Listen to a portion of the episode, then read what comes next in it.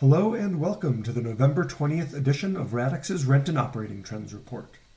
U.S. retail sales accelerated in October after three consecutive months of mixed results.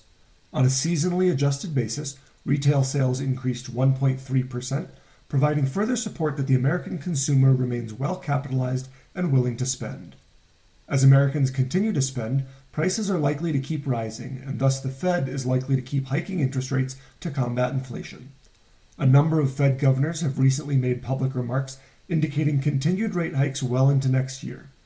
The pace and severity of increases may slow down, but rates will likely keep rising until inflation falls back to around 2%.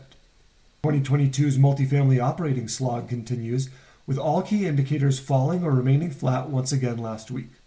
Transaction activity has all but dried up, and many owners with loans maturing in the coming months are focusing on building reserves in order to refinance debt.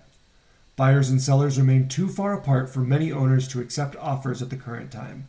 As a result, hold periods are being extended, and owners with maturing debt or expiring rate caps are facing significant issues meeting return expectations. A number of owners have resorted to limiting or pausing investment distributions to create a buffer against interest rates for newly refinanced loans. On the operations side, performance remains steady but continues to slow. Traffic and leasing once again remained flat last week nationwide. Most markets have seen an increase in traffic on a year over year basis, with some of the strongest annual growth occurring in New York and Southern California.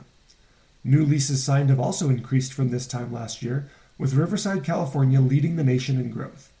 The average property in the Inland Empire is signing an additional full lease per week compared to 2021. Occupancy continues to fall at the national level, dropping another 5 basis points last week. On an annual basis, nationwide occupancy is down 1.38%.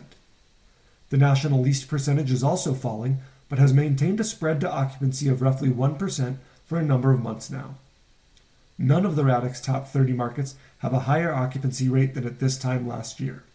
In the hardest hit markets, including Las Vegas, Riverside, and Phoenix, occupancy has fallen by more than 2.5% over the last 12 months.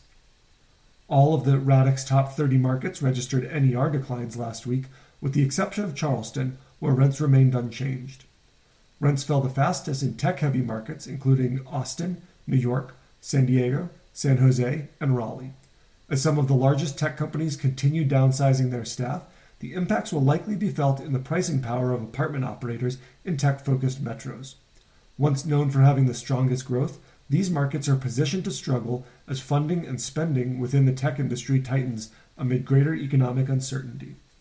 In San Francisco, the largest tech market in the country, if not the world, rents have performed so poorly that it now ranks as the sixth most expensive rental market in the country, according to Radix data.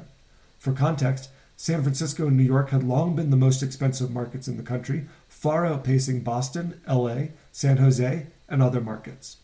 Average NER in San Francisco is now $1,000 below that of New York and is only the fourth most expensive market in the state of California alone. Thank you for listening to this week's edition of Radix's Rent and Operating Trends Report. On behalf of Radix Research, I'm Chris Nebenzahl.